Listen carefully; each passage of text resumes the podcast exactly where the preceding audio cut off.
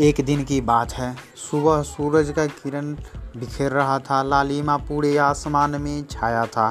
कोयल बोल रही थी, शीतल हवा मंद मंद गति से चल रहा था, जिससे नदी का जल से एक व्यक्ति डर रहा था कि नहाने से सम, इस समय ठंड लगेगा। इसलिए बुद्धिमानी यह होगा कि थोड़ा और सूरज के प्रकाश में गर्मी आ जाए, फिर दोपहर नहा लूँगा।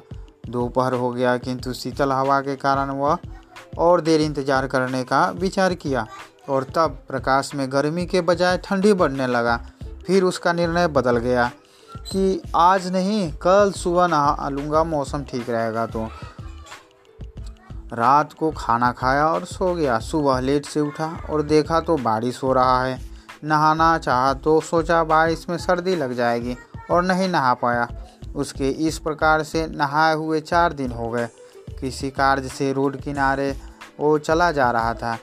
किसी दुष्ट प्राणी ने अपने आप को बहादुर बनकर पान खाकर उसके ऊपर थूक दिया और तेज गति से बाइक से भाग गया।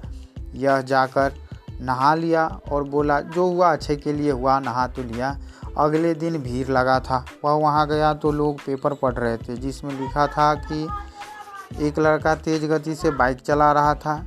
जिसे सर्दी लगा, फिर उसमें कोरोना वायरस का पुष्टि पाई गई है। उसे कहीं गुप्त जगह पर चिकित्सा हेतु रखा गया है। किसी से मिलने का इजाज़त नहीं है उसे।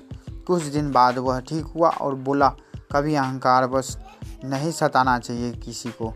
कोई नहीं तो वो ऊपर वाला देख रहा है। इसका अर्थ है, कभी जानबूझकर किसी को नहीं सताना चाहिए।